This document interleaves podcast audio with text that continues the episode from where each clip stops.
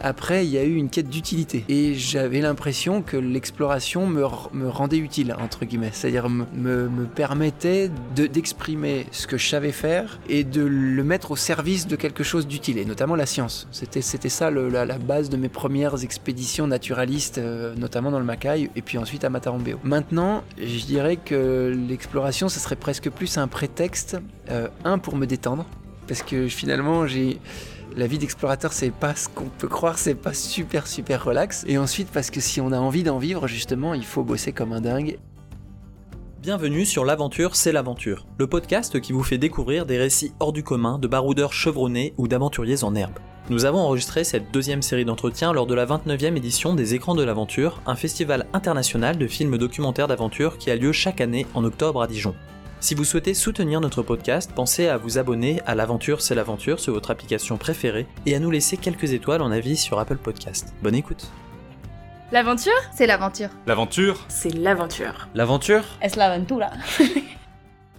Bonjour chers auditeurs, je suis en présence d'Evrard, Évrard, tu es explorateur aux multiples casquettes, spéléologue et géologue notamment. Tu as mené une expédition scientifique au cœur du massif Matarumbeo sur l'île de Sulawesi en Indonésie. C'est un joyau de biodiversité encore inexploré. Alors j'aimerais te demander en introduction quel était exactement le but scientifique de cette expédition? Alors en fait le but euh, était plutôt d'une prospection scientifique, c'est-à-dire qu'on n'avait pas, vu que c'est une zone qui, était inexplorée, alors je reviens un tout petit peu en arrière pour faire une micro-parenthèse pour dire que le massif de Matarambo avait été un chouïa abordé, notamment sur la partie souterraine. Il y avait déjà une équipe spéléo qui était allée découvrir quelques grottes, etc.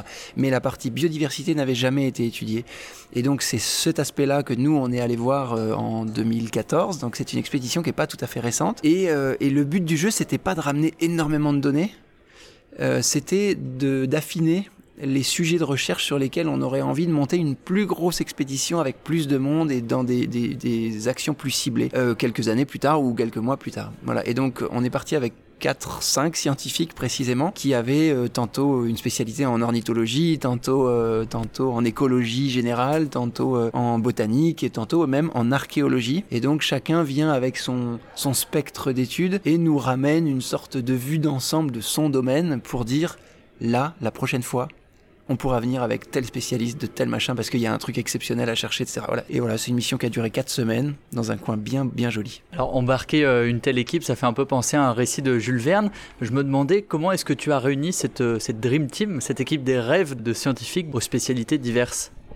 Bah, Alors, ça, c'est typiquement euh, des rencontres diverses et variées. Ça s'est pas fait comme certaines de mes expés où je suis vraiment allé chercher la bibliographie, euh, sur un milieu ou sur un, un genre ou une famille donnée de telles plantes, de tels euh, animaux, où euh, là on va aller chercher le bon spécialiste parce qu'on veut que ce soit lui qui vienne sur la mission. Là ça s'est pas du tout passé comme ça, c'était plutôt, comme je disais tout à l'heure, une vision générale de l'écologie du massif. Et du coup je me suis plus tourné vers des gens avec qui j'étais déjà parti en expédition que je savais à l'aise avec la question de l'exploration, ce qui n'est pas toujours le cas d'un scientifique qui n'a euh, pas forcément toute l'expérience de ces milieux-là. Et donc, euh, je suis parti avec des gens euh, en qui j'avais confiance. Mais je veux dire, la priorité pour moi, c'était d'abord d'avoir des gens qui se débrouillent un peu là où ils sont, qui sont autonomes, qui sont capables de grimper dans un arbre, de descendre une rivière, de passer sous une, dans, dans, dans, des, dans des grottes, etc. et d'explorer un peu par eux-mêmes parce que c'est une finalement assez petite mission. Enfin, ça peut paraître un peu bête, on était 20-25, donc c'est pas si petit, mais dans un environnement comme ça, ça veut dire que les, scientifiques sont sont en binôme maximum, tu vois, ou parfois même ils sont tout seuls et ils vont aller donc euh, farfouiller dans la forêt pendant quelques centaines de mètres autour du camp et faire des observations. Parfois ils vont rester perchés dans un arbre pendant toute la nuit ou plusieurs nuits de suite ça implique une certaine autonomie. Et ça, euh, c'est tout le monde ne sait pas forcément faire ça, ou tout le monde n'a pas envie forcément de faire ça. Donc c'est des gens que j'ai rencontrés sur différentes expéditions, ou même dans des festivals comme euh, le festival des écrans de l'aventure. D'accord. Pour les auditeurs qui seraient pas très familiers du concept d'expédition euh, scientifique, est-ce que tu pourrais nous, en prenant l'exemple de cette expédition à Sulawesi, nous expliquer comment ça se déroule exactement? Alors, pour être bien précis, quand s'il s'agit de parler de protocole un peu d'une mission scientifique comme celle-là, il faut d'abord parler des permis parce que ça, c'est quelque chose auquel on n'a pas forcément, dont on n'a pas conscience forcément quand on va faire une expédition de surf ou de ski ou de machin, parce qu'il y a, rarement des permis à avoir. Mais quand on parle de science, là on touche à quelque chose d'important parce qu'il va y avoir des collectes éventuellement d'échantillons, il, va y avoir des déplacements de vestiges archéologiques, des choses comme ça. Pour ça, t'as pas le droit de le faire sans, sans permis. Donc il y a une première phase préalable à l'expédition qui consiste à aller contacter les ministères concernés, les instituts de recherche, etc. Enfin, tu vois, il y a un certain cadre en fait dans lequel tu es obligé de rentrer. Et une fois que tu as ton permis ou les permis euh, et que tu as ton équipe, tu vas effectivement sur le terrain et de manière générale, une exploration dans un monde perdu comme ça, dans un endroit où personne n'a jamais mis les pieds, tu peux difficilement mêler l'exploration avec la recherche scientifique, comment dire, de qualité. Et donc, comme on voulait quand même obtenir des éléments importants euh, scientifiquement, euh, on a pris un, on a un peu scindé l'équipe en deux finalement. Il y a une partie de l'équipe qui a fait cette, espèce de transect, comme on dit dans le domaine scientifique, donc un, un déplacement d'un point A à un point B, qui nous a permis de faire des observations intéressantes pour une future expédition. Et on avait une autre partie de l'équipe qui se concentrait sur un camp de base et qui, elle, rayonnait autour de ce camp de base et pouvait faire là pour le coup des études beaucoup plus poussées, beaucoup plus protocolaires et voilà, qui ont donné des résultats évidemment plus analysables et plus exploitables. Et alors dans le film qui relate ce, ce récit, euh, Sulawesi au cœur de l'île mystère, on voit euh, donc avec la première partie de l'équipe, on vous voit dans des, des canoës, chacun un canoë gonflable. Est-ce que c'est, euh, ça n'est pas trop difficile d'embarquer des scientifiques euh, dans une aventure de ce niveau? Bah tout le monde, alors en l'occurrence tout le monde n'a pas voulu le faire. Hein, c'est c'est c'est fait effectivement partie. Alors si je dirais pas que le le packraft, donc c'est l'engin qu'on utilise là, c'est ces mini rafts individuels qui est juste une magique. Hein. Moi ça fait 12 ans que j'utilise ces, ces trucs là et c'est né à peu près il y a une douzaine d'années justement et ça m'a permis et ça nous permet à de nombreux explorateurs aujourd'hui d'aller dans des coins où avant il n'existait pas de moyens pour, euh, les atteindre. Donc ça s'utilise sur la glace, ça s'utilise sous terre, ça s'utilise sur des rivières, n'importe quoi, ou sur la mer même. Cet engin-là, c'est pas lui le problème, parce qu'au final, c'est comme un kayak, mais en version hyper euh, euh, sain. C'est-à-dire que tu te retournes jamais, ou alors faut vraiment être dans des rapides extrêmement... euh, On en voit se retourner quand même dans le on film. va se retourner parce que, parce que justement, c'est des gens qui n'ont pas forcément toujours la- trop l'habitude, mais globalement, c'est pas facile de se retourner. Euh, donc, le problème, il n'est pas là, il est sur l'eau vive. Il est sur l'imprévisibilité, ou je dirais même les dangers euh, permanents que constitue l'eau vive. C'est-à-dire que une rivière, à moins d'être un, un guide touristique, je dirais, qui fait la rivière tous les jours, où tu sais exactement où est la branche, le caillou, le, siphon, le, petit rapide qui va bien, etc. Donc en fait, tu es tout le temps en découverte. Et être en découverte, ça veut dire qu'un rapide peut se transformer en danger mortel potentiellement. Tu t'en sais rien, en fait, c'est ça l'eau vive, c'est que ça change toutes les secondes, toutes les minutes, quoi. Et donc, c'est vrai qu'emmener des scientifiques dans ces environnements-là, ça n'a pas plu à tout le monde. Enfin, tu vois, ça n'a pas motivé tout le monde. C'est ce qui fait aussi que certains ont préféré plutôt rester sur un camp de base et, euh, faire des recherches plus poussées sur certains sujets. On voit dans le film que tu as un certain plaisir à entraîner certains de tes amis scientifiques dans des grottes. Qu'est-ce que tu espères trouver en entrant dans une grotte? Voilà, en fait on n'a pas trop d'attente. hein. Euh, ce qu'il faut, alors pour ceux qui connaissent pas le milieu souterrain, moi je suis pas un expert du tout en spéléologie, mais j'en ai fait quand même un petit peu. Et ce que je peux dire avec certitude, c'est que c'est somptueux. C'est-à-dire que qu'il y ait quelque chose à trouver au sens euh, archéologique par exemple du terme, ou, euh, ou même au sens géologique du terme, euh, peu importe, c'est juste splendide. Tu vois, quand tu te balades dans des grottes, quand tu as des cavités, que tu descends, que tu montes, il y a toujours des stalactites, des draperies. C'est beau. Rien que cet univers-là est beau. Il y a aussi un côté très, euh, très envoûtant, euh, avec des résonances partout, avec des petits bruits de gouttes. Enfin, il y a un petit côté primitif peut-être. Je sais pas. Il y a quelque chose moi qui me qui me, qui me fascine un peu dans le côté souterrain. Donc je dirais que même sans chercher quelque chose, tu sais que tu vas trouver au moins de la sérénité, un petit, ouais, un bout de bonheur, un bout de beauté. quoi. Après c'est vrai que euh, dans ces coins-là, notamment en Asie du Sud-Est, on sait que les grottes sont souvent des lieux où il y a eu euh, soit des rituels, euh, soit des zones sépulcrales, donc des, sépultures qui sont perchées comme ça, ou, des peintures. Enfin, il y, a- souvent des vestiges archéologiques. Et c'est clair que ça, quand tu es un, enfant de la génération d'Indiana Jones, c'était, c'est mon cas. euh, j'ai toujours rêvé de ça, quoi, tu vois, d'aller, d'aller découvrir comme lui des grottes et d'où et, et de tomber sur des, des, euh, des momies ou des machins. Bon, ça m'est encore jamais arrivé, mais je suis par contre tombé sur des sarcophages euh, dans, des, dans des grottes et des. et des- voilà, c'est, magique. Ça, ça c'est quelque chose que tu, tu ne cherches pas. Mais quand tu le trouves, c'est juste magique. Voilà, c'est fantastique. Et en particulier durant cette expédition, est-ce que vous, euh, vous avez fait avec l'équipe euh, des découvertes intéressantes dans les grottes? Ouais, ouais. En fait, euh, c'est- justement ces massifs-là. Donc, c'est ce qu'on appelle des massifs karstiques, c'est-à-dire qu'ils sont tellement, c'est des massifs sédimentaires toujours, qui sont euh, extrêmement euh, dissous, euh, enfin dont la roche est extrêmement dissoute, et ça, ça donne quelque chose. Alors là, c'est peut-être difficile à imaginer, où tu as plus d'air, plus de vide que de roche. C'est-à-dire que tu as, un massif de montagne devant toi qui ressemble à une montagne, sauf qu'en fait, il y a plus de vide que de roche en réalité. Et ça, c'est assez génial parce que quand tu touches le, caillou, ça fait ding ding ding ding comme du verre, tu vois. Et, euh, et donc dans ces grottes, il y a des, enfin dans ces massifs-là, il y a des milliers de grottes, de cavités, de cours d'eau qui ont tracé leur chemin, de, parcours où tu sens de l'air chaud qui passe, de l'air froid. Enfin, il y a plein de choses qui se passent. Et, euh, et c'est vrai qu'on sait, euh, vu que c'est des c'est du, c'est du, il faut pas dire du gruyère parce que le gruyère n'a pas de trous, mais tu vois, c'est un, fromage avec plein de trous, quoi. Et donc tu sais qu'il y a des gens à un moment donné qui se sont posés là-dedans et qui ont vécu, soit durablement, soit juste de passage comme ça. Et là, on a trouvé effectivement des grottes avec des peintures, trois types de peintures en plus, donc avec trois générations différentes, enfin en tout cas trois âges différents. Euh, on a trouvé des, des, ossements, on a trouvé des céramiques, des grandes céramiques, des grandes urnes comme ça dans lesquelles on a trouvé d'autres choses. Enfin bref, c'est- pour le coup, c'était vraiment Indiana Jones euh, et, c'était quasiment dans chaque grotte dans laquelle on mettait les pieds, on trouvait des vestiges, donc des gens qui avaient vécu là. Et ça, c'est assez riche. Après, il y a un troisième truc qu'on peut chercher, au-delà donc de la beauté, comme je disais tout à l'heure, des vestiges archéologiques de l'autre. Il y a un troisième truc, c'est et moi, quand j'aime bien personnellement, c'est un cheminement. C'est-à-dire, et c'est d'ailleurs souvent ce qui attire les spéléos, hein, euh, au-delà de du côté archéo, c'est l'envie de partir d'un point et d'arriver à un autre point. Et c'est-à-dire, tu, rentres d'une part d'une montagne et tu vas potentiellement sortir de l'autre côté de la montagne ou, ou tout en bas. Enfin bref, et ça, ça c'est génial aussi. C'est de se dire que tu as trouvé un chemin à l'intérieur d'une montagne. Parfois, ça t'amène à descendre à 2000 mètres de profondeur ou presque. Enfin, ça, c'est les records. Mais et notamment, du coup, ce qu'on essaye de faire quand on est spéléo, c'est d'essayer de trouver le parcours de l'eau. Ça, c'est un truc intéressant. C'est d'essayer de chercher où passe l'eau. Parce que dans ces massifs karstiques, l'eau qui tombe, elle s'infiltre immédiatement dans la roche. Et donc, il n'y a pas d'eau de ruissellement, il n'y a pas de ruisseau de surface. Les ruisseaux, ils sont sous terre. Et, donc, c'est assez sympa d'aller les chercher.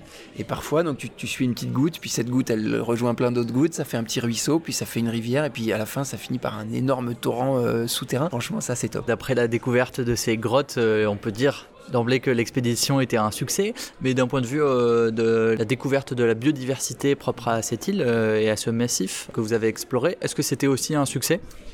Oui, et alors ce qu'il faut dire, c'est qu'on s'y attendait, c'est-à-dire qu'on n'est pas allé là-bas au hasard, hein. on, savait euh, notamment que l'île de Sulawesi était considérée un peu comme le- le- le- les Galapagos de l'Asie. Je sais pas si, je peux, je pense que c'est, probablement pas très juste scientifiquement parlant, mais ce que je veux dire par là, c'est que les Galapagos, bah, Galapagos sont considérés comme une zone avec un endémisme extraordinaire en termes de biodiversité, c'est-à-dire une, unicité des espèces qui n'existe que là. D'accord Que aux Galapagos. Et ben, Sulawesi, c'est la même chose, sauf que c'est puissance 1000, c'est vachement beaucoup plus grand, c'est la quatrième plus grande île d'Indonésie. Et on sait que c'est un endroit qui confronte des influences génétiques qui viennent de l'Océanie d'un côté, et de l'autre des influences euh, qui viennent de l'Eurasie, on va dire, euh, voilà, notamment asiatique. Et ça se mixe là-dedans et ça crée un univers où il y a une diversité biologique extraordinaire. Donc on savait qu'à Sulawesi, c'était connu pour ça.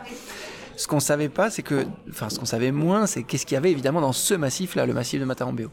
Mais on savait quand même que les massifs karstiques sur la planète sont les zones où il y a le plus de biodiversité. Donc là, on a mixé une île où il y a le plus de biodiversité, une région, euh, une région euh, mondiale, c'est les zones intertropicales où il y a le plus de biodiversité, et un massif karstique où il y a le plus de biodiversité. Donc on savait qu'on allait tomber sur un truc de dingue. Maintenant, on n'avait aucune idée de précisément ce qu'on allait trouver. Et effectivement, on est tombé notamment sur une bestiole qui s'appelle l'anoa, qui est le plus petit bovidé du monde, qui est un voilà, c'est pas si petit finalement, mais ça ressemble plus quand tu regardes des images à une antilope.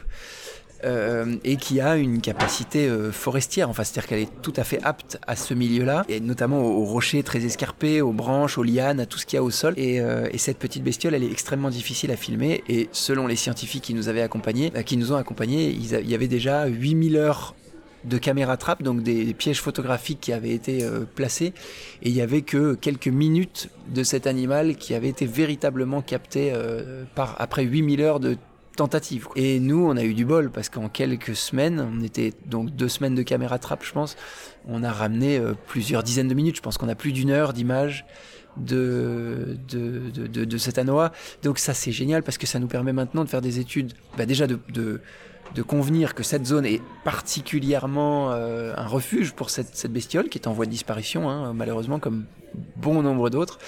Mais aussi, elle, ça nous permet d'étudier son comportement, puisque plus tu as d'heures de, de, rush, je dirais, plus tu as d'heures d'image, plus tu vas avoir des comportements différents, etc. Là, notamment, on a des images d'une femelle avec ses deux petits, à des âges différents. On voit les agissements, les comportements de, de fuite ou de, de, surveillance. Enfin, il y a plein de choses intéressantes à étudier. Il existe donc encore des mondes à explorer en 2020 Euh, oui, j'en suis sûr. Il y en a même beaucoup. Hein. Alors, à l'instant, on parlait du monde souterrain.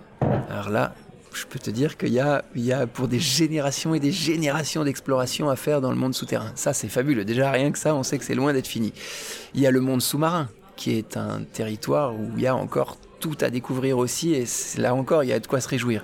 Et puis sur le monde terrestre évidemment là c'est plus restreint déjà mais je dirais qu'il y a un en tout cas si on aime la nature, si on aime les animaux, si on aime les plantes, il y a une zone dans laquelle il y a évidemment plus de choses à explorer, c'est la partie intertropicale. Donc c'est cette fameuse ceinture intertropicale où il y a le 80-85% de la biodiversité mondiale. Et euh, ça, c'est assez chouette. Et notamment les massifs karstiques, hein, je reviens là-dessus, mais il y en a pas mal en Asie du Sud-Est, il y en a en Papouasie, il y en a au Laos, il y en a au Cambodge, il y en a un peu partout.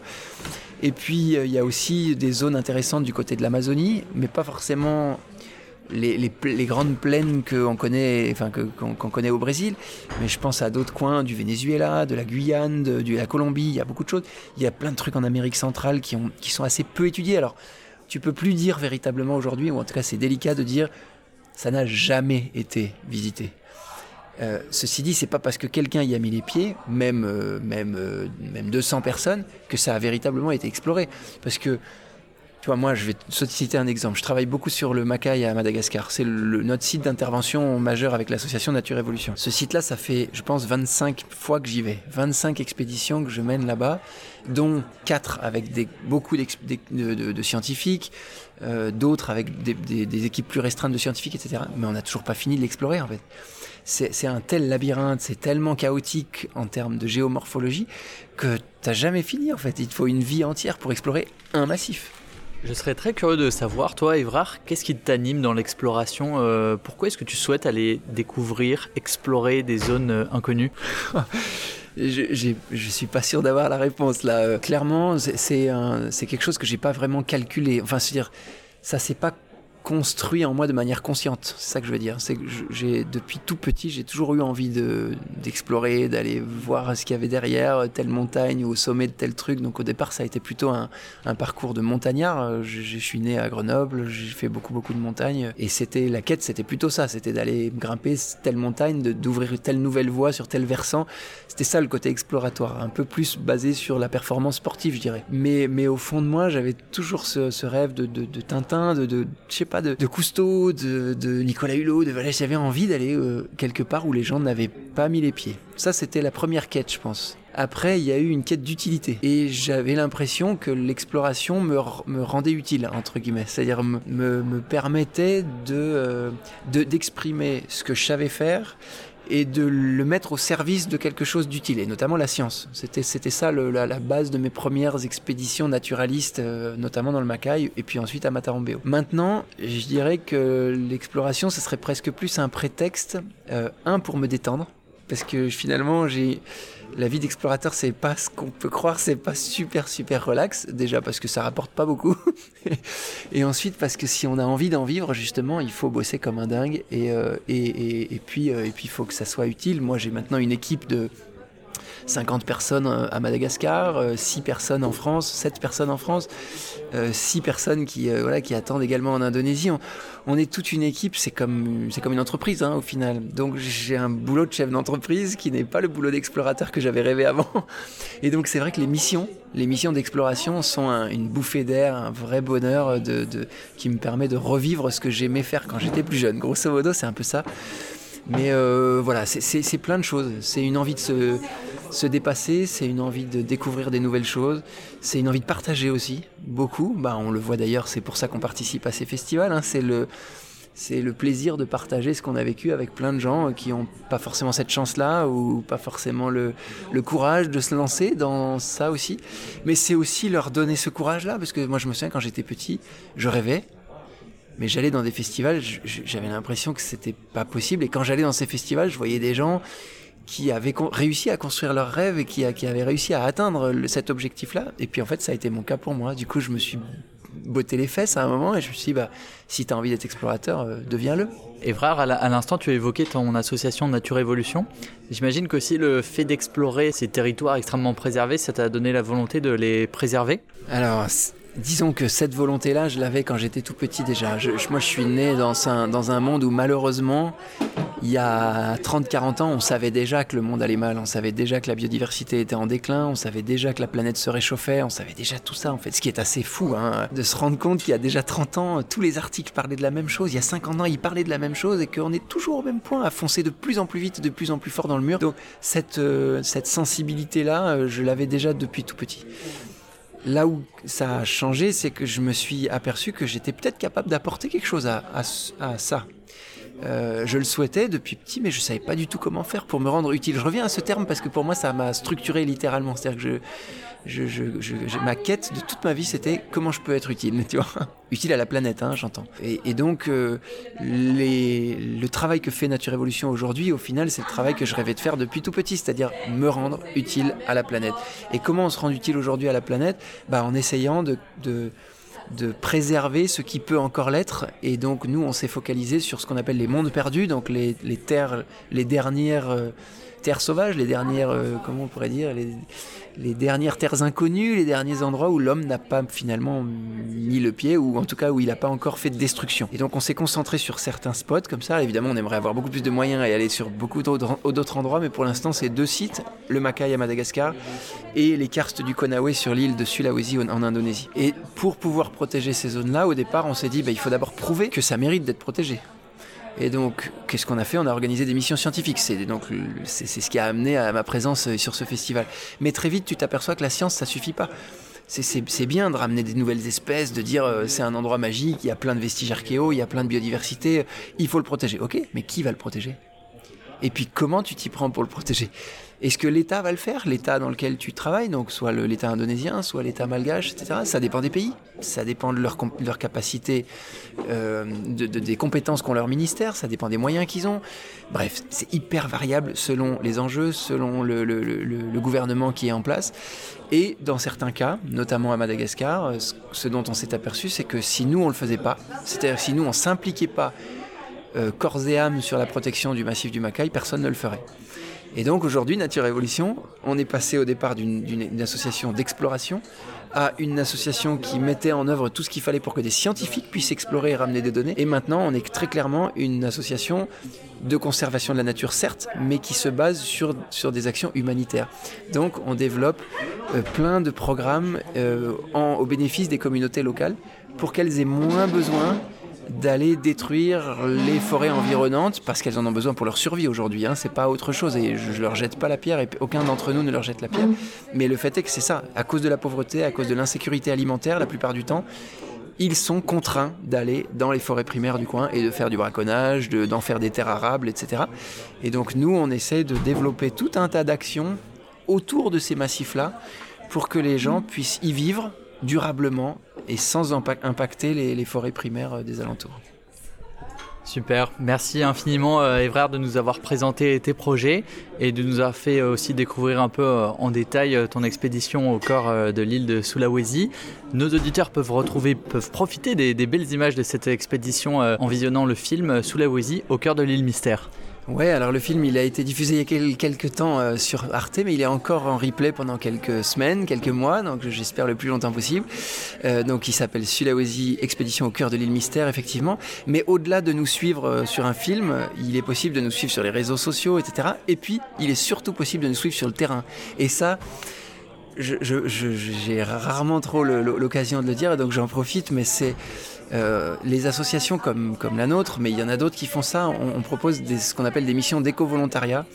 Et ça te permet, euh, qui que tu sois, même si t'es pas médecin, même si t'es pas spécialiste de tel ou tel truc, ou scientifique, herpétologue, machin, juste avec ton envie, ton enthousiasme et ta bonne humeur, tu peux servir et tu peux apporter quelque chose au travail de l'association, au travail de conservation, au travail de développement des communautés locales, etc. Et nous, on a monté donc tout un panel de, missions, tantôt scientifiques, tantôt d'aide au développement ou de, on va dire, de solidarité internationale, qui permettent à Monsieur Tout le Monde de venir nous suivre sur le terrain pendant de 2 à 6 semaines, c'est vaste, tout au long de l'année, que ce soit en Indonésie ou à Madagascar. Et là, ben, vous venez nous aider sur le terrain, vous aidez nos équipes qui font tantôt la construction d'une école, tantôt du reboisement, tantôt ils vont aller suivre une population de lémuriens, etc. etc., Tantôt, tantôt, on fait de la transplantation de coraux, tantôt on replante de la mangrove, tantôt on fait des sensibilisations auprès des villageois. C'est fabuleux puisque c'est extrêmement riche et ça permet de revenir avec un bagage. Euh, c'est-à-dire que non seulement ça donne du sens au voyage, moi je pense qu'aujourd'hui, si on doit, si le tourisme devait repartir, je souhaiterais que ça devienne un tourisme qui a du sens, qu'on soit pas juste à la se dorer la pilule à l'autre bout de la planète, mais qu'on aille vraiment apporter quelque chose ou, ou, faire bénéficier les communautés de, de quelque chose qu'on peut apporter. Et donc, euh, bah, toutes les informations sont trouvables sur euh, www.naturerevolution.org. Génial, merci pour ce bel appel à l'engagement, Evrard, et à bientôt pour de nouvelles aventures. Merci, à bientôt. Merci à tous pour votre écoute. Pour en découvrir plus sur le festival où nous avons pu enregistrer cette deuxième série d'entretiens, rendez-vous sur lesécransdelaventure.com. Et si vous souhaitez soutenir notre podcast, pensez à vous abonner à l'aventure c'est l'aventure sur votre application préférée et à nous laisser un avis avec quelques étoiles sur Apple Podcast. Enfin, si vous avez un récit à nous faire partager, n'hésitez pas à nous contacter par mail à l'adresse contact@celaventure.fr. À très vite pour une nouvelle aventure.